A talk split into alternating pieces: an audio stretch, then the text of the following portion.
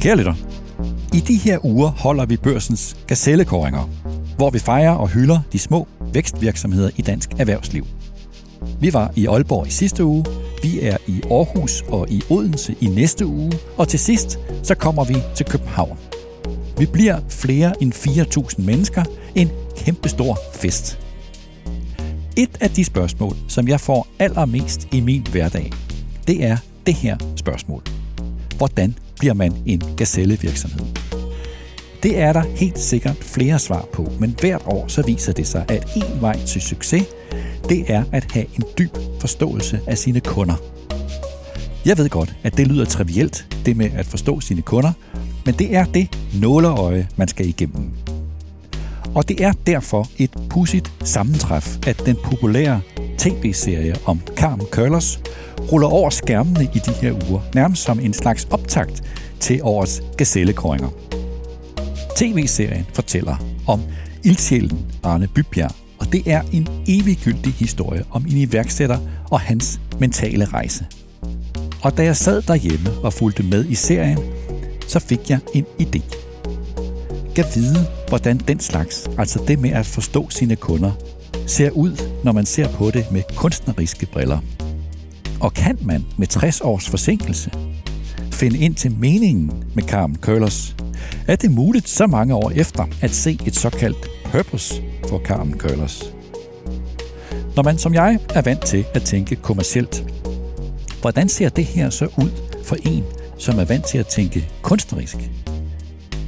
Det kunne være sjovt, synes jeg. Så i min nysgerrighed efter at blive klogere, så valgte jeg tre scener fra tv-serien, og med afsæt i dem tog jeg på besøg hos seriens manuskriptforfatter Mette Heno, for at høre om hendes kunstneriske fortolkning af Arne Bybjerg. Interviewet med Mette Heno var kun tænkt som en artikel til børsen, men nu bagefter, så fik jeg lyst til at lave en podcast-version. Det forløb forklarer, at mine lydbider fra mit interview med Mette Heno har en, lad os bare være ærlige, ret dårlig lydkvalitet. De er bare taget fra min telefon. Jeg håber, at det går. Velkommen til Topchefernes Strategi.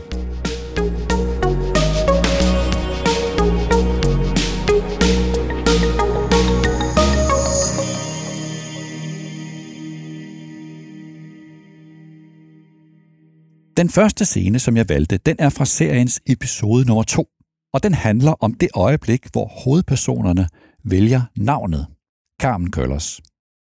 Axel, som er filmens Arne Bybjerg, er hjemme i stuen og taler med hustruen Tove og vennen og frisøren Frans om navnet på det nye produkt, som på det her tidspunkt hedder Axels Curlers.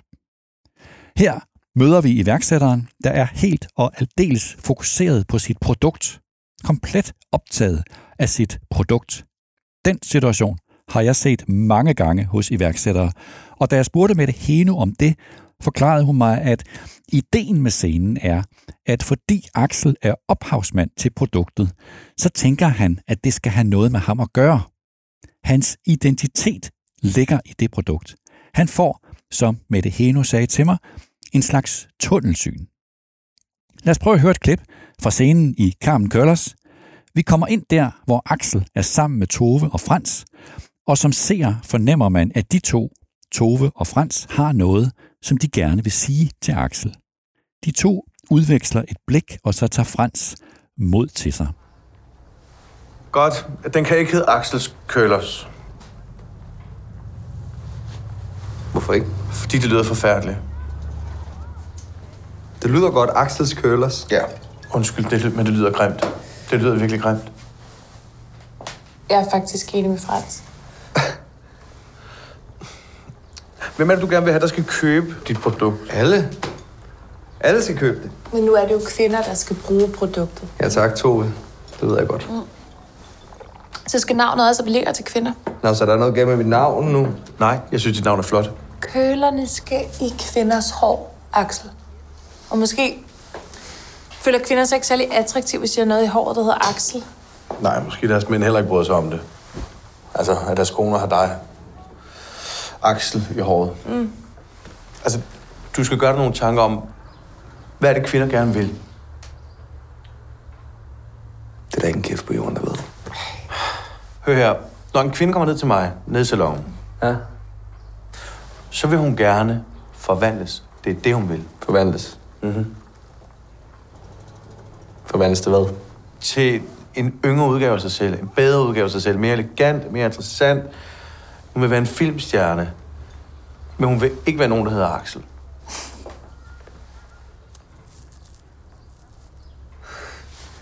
Hvis jeg skulle forvandles til nogen, så skulle det være til hende her.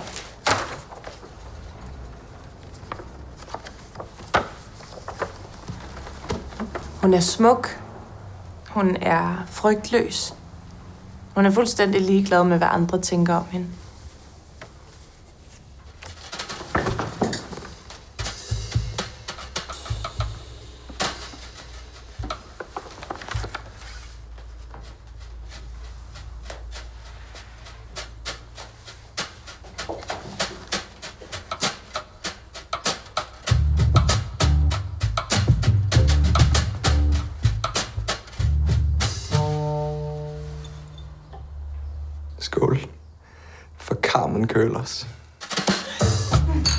Sådan får Carmen Curlers sit navn, opkaldt efter den amerikanske skuespiller Carmen Jones, som er den kvinde, der er på plakaten, som Tove viser Axel i scenen.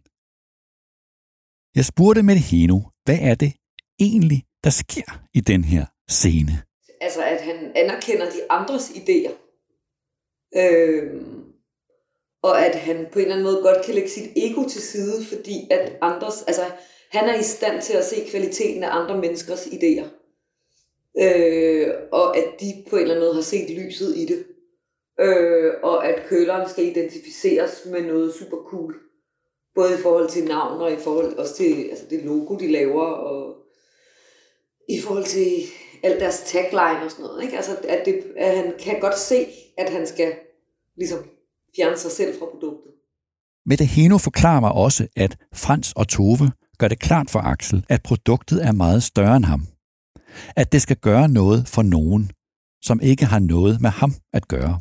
Og det er, i min optik, det er et af de første skridt, som Axel tager på sin mentale rejse til at kunne se ud over sit produkt.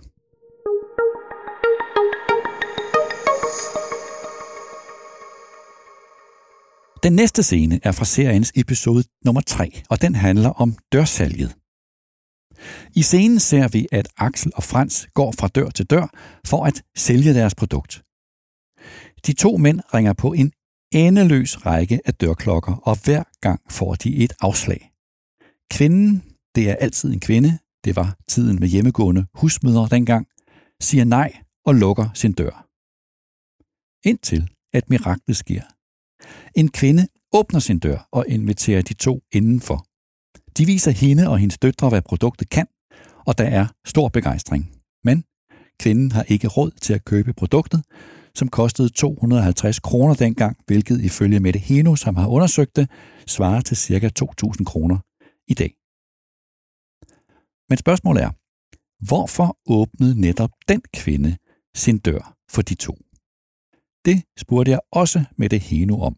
Men i tv-serien kan man ikke høre dialogen i døråbningen.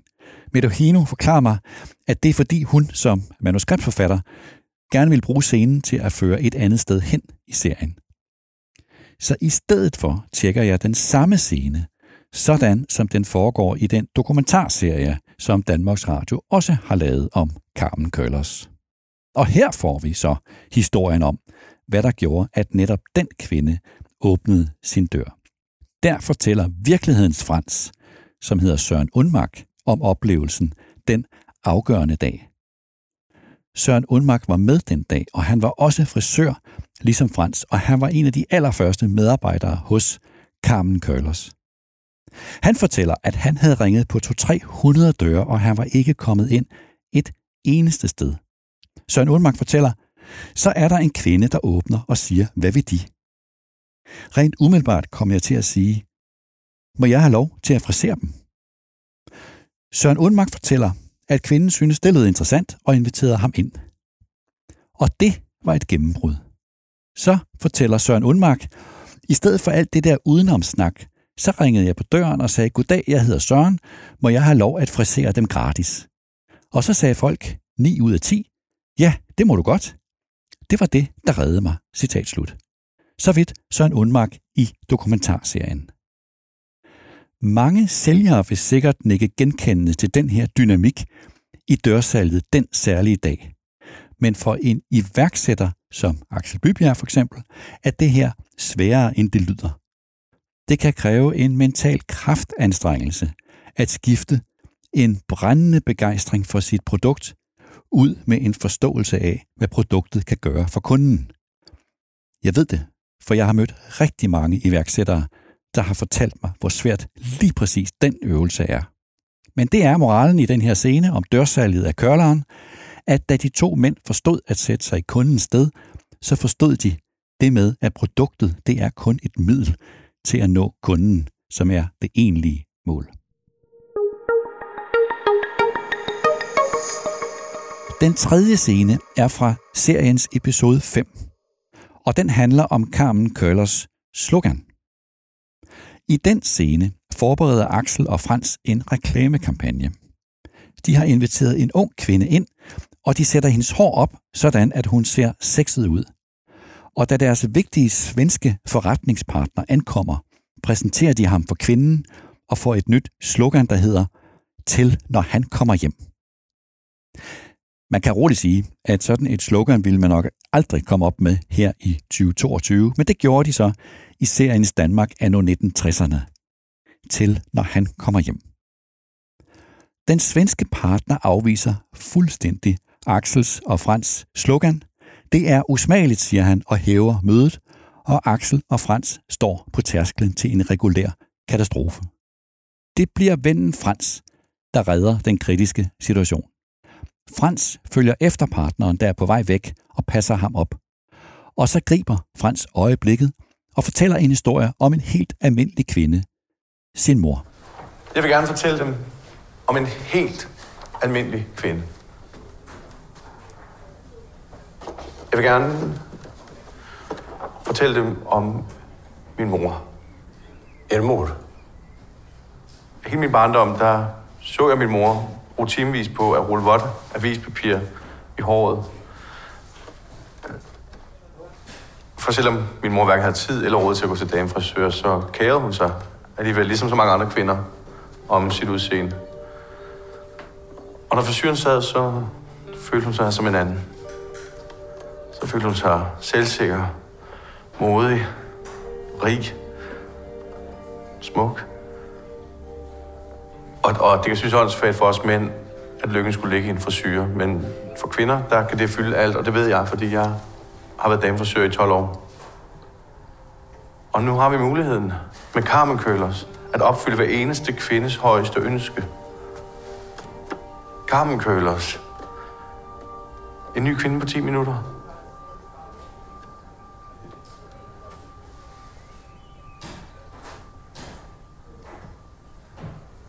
Ja. ja. Det är bra. Snyggt. Scenen slutter med, at den svenske partner smiler og anerkender Frans nye slogan. Det er et nyt gennembrud. Jeg spurgte Mette Heno, hvad den scene egentlig går ud på.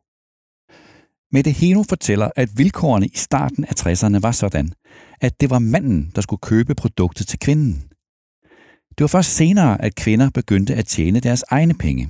Men altså i starten af, af kampagnen og i starten af, af Carmen, der var det jo faktisk manden, der var kunden, fordi det var ham, der skulle købe det til kvinden. Det forklarer, fortæller Mette Hino, at Axel og Frans først ville lave kampagnen til mænd. Jeg snakkede med en, øh, som sagde, at i starten havde de utrolig svært ved at placere køleren, fordi at, der er, at den kom i, øh, i øh, sådan nogle hårdhvidevarebutikker, elektronikbutikker, fordi den jo er et produkt med en øh, stikkontakt.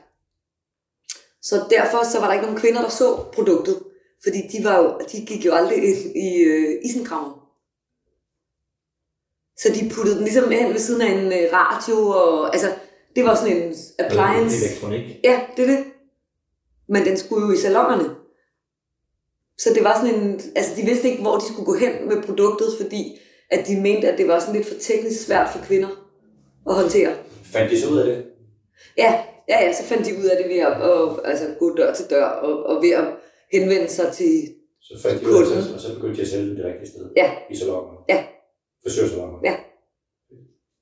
Men de startede i, i sådan en krammer. Og der solgte det jo ikke en skid, fordi at mænd, der så det der, de var sådan, hvad fuck er det for et produkt?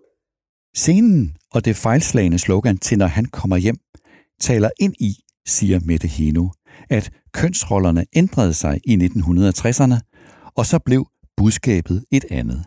De forstår, at det handler om tid, og ikke om sex. Ja. Altså, det handler om, at kvinder skal spare noget tid. Altså, fordi de brugte jo dengang to-tre timer i, hos frisøren, og det ser vi også i afsnittet før, at hans kone har brugt tre timer øh, på at få sat sit hår. Og så siger Birte, al den tid kunne, du have brugt, øh, kunne de have brugt sammen med deres mand. Så det, det, altså, det er jo det der, man det er jo spild af tid at bruge tre timer i en salon, og det gjorde de bare, altså hver uge skulle de have sat deres hår. Det er ligesom det. Så derfor er det et sindssygt banebrydende produkt, fordi at du jo også altså, kan gå rundt med dine køler, mens du laver noget andet.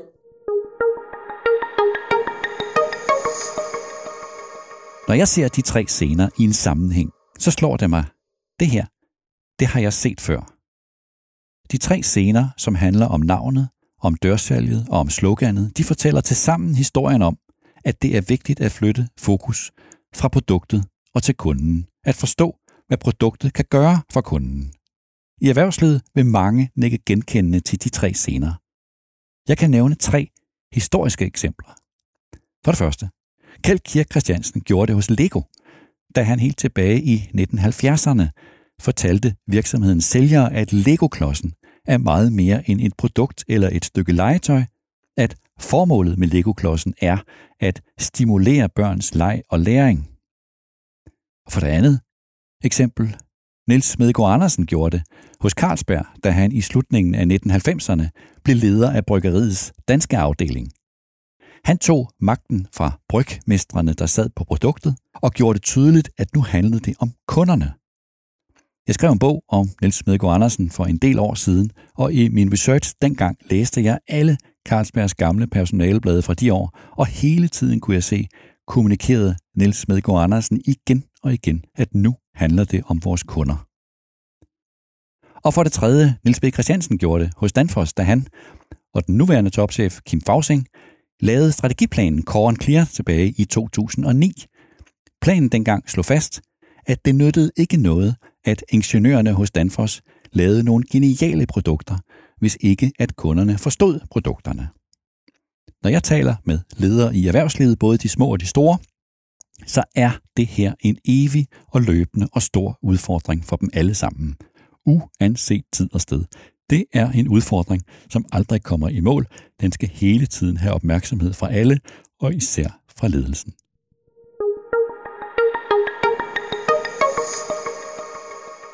Så, hvis man for diskussionens skyld skulle se Carmen Køllers i det her lys, hvad så? Hvad var egentlig formålet? Et purpose, som det hedder i vore dage, med Carmen Curlers, hvis nu produktet bare var et middel? Kan man, med næsten 60 års forsinkelse, stille et klassisk spørgsmål i strategi? Hvorfor eksisterede Carmen Curlers? Jeg bad Mette Heno sætte nogle flere ord på sin jagttagelse af Carmen Curlers, og især på den tredje scene, den med Frans monolog over for sin svenske partner. Mette Heno svarede mig, at scenen handler om forvandling. Og når jeg hører Mette Heno, så lyder det for mig som et stikord. At ordet forvandling er en nøgle til at forstå meningen med Carmen Køllers. Mette Heno siger, øh, Det går ud på at, øh, at henvende sig til alle. Altså det der med, alle, alle har tid til det her, alle har råd til det her. Øhm, og, og så noget med en forvandling, altså at, at der også var en, det var også en tid, hvor man ledte efter en ny identitet, fordi der begyndte at komme skønhedsikoner, og man begyndte at, øh, at få en bevidsthed om noget større. Altså 60'erne handler om, øh, om håb og drømme og bevidsthed.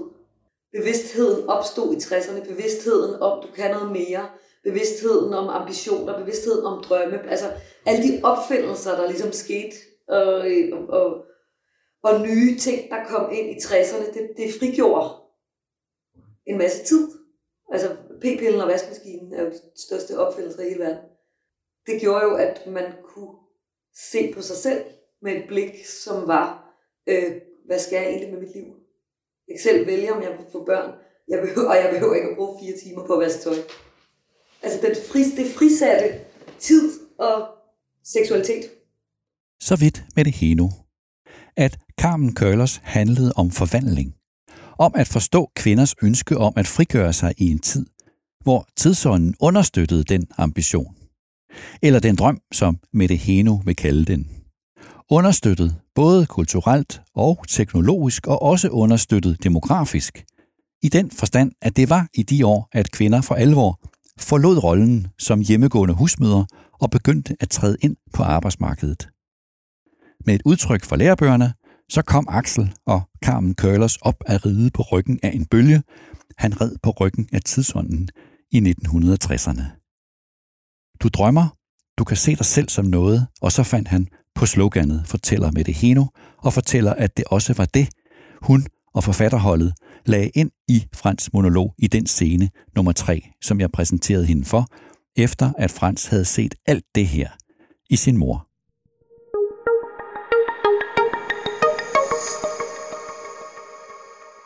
Så vidt med det heno om Axel alias Arne Bybjerg og hans mentale rejse og hans kundeforståelse. Men inden at jeg slutter, så spurgte jeg også med det heno, om hun har andre iagttagelser af ham. Og hun havde især denne her. Altså, jeg har jo lært rigtig meget af at prøve at forstå den drivkraft, som øh, Arne Bybjerg havde. Og at selvom han når sit mål, så er det som om, at han, altså, han har sådan en restløs energi, at så skal det være større eller mere eller noget andet. Så altså, lige så snart kølerfabrikken begyndte at køre ordentligt, så øh, købte han en perukbutik. Og så var det sådan, okay. Og så øh, øh, stillede han op, eller så blev han øh, politiker og begyndte at stemme dørklokker og sådan noget. Så lavede han et partiprogram. Altså, at han aldrig kan få nok, men han er ikke drevet af penge. Han er simpelthen bare drevet af skabertrang. Altså, han er, han, er, altså, han er den største iværksætter i hele verden, fordi det, han er lidt, altså, der er ikke noget endemål for ham. Det er ikke sådan, her er milliarden, og øh, nu er jeg en succes. Det er, hvordan kommer jeg derhen? Nå, nu er jeg herhen, nu begynder jeg at kede mig. Så bliver han restløs. Og det er også derfor, vi har lavet serien, som vi har lavet med den der restløse energi, og med de der dansenumre og sådan noget. Altså alle dansenumre skal illustrere hans evne til at se potentialet i andre mennesker, som ikke har set potentialet i sig selv. Så når han ser Frans i første afsnit danse, så er det fordi, han kan se ind i det, ind i det her menneske, altså udover at han kan se noget med, øh, at, at man køler, og, øh, og, og hvordan det er i den salon, han kan ligesom se, okay, her er der en kunstner. Her er der en, der har noget storhed i sig. Så det har vi ligesom taget med os med, at han på en eller anden måde er så first mover, selvom at det var i 60'erne, så ser han noget, som ingen andre kan se. Altså for eksempel i afsnit 4, der står han ved sin byggeplads, og så ser han øh, øh, nogle håndværkere, der laver saltomotaler. Han ser ligesom dem i øh, takt og sådan noget. Og der har vi jo haft koreograf ude og musik ude og sagt 1, 2, 3, 4 hammer, 1, 2, 3. Altså, så, det, så det er, han ser det, der ikke er færdigt endnu. Han ser på en eller anden måde et, et produkt, som ikke er skabt. Og det er jo sådan en, det er jo sådan en, altså som vi i hvert fald har kørt videre med i serien som en visuel identitet på serien, og den restløshed, som han øh, har i sig, den har vi også lavet i klipningen, og det er derfor, vi har håndholdt kamera, fordi der er ikke noget, der står stille. Og hans hjerne står aldrig stille.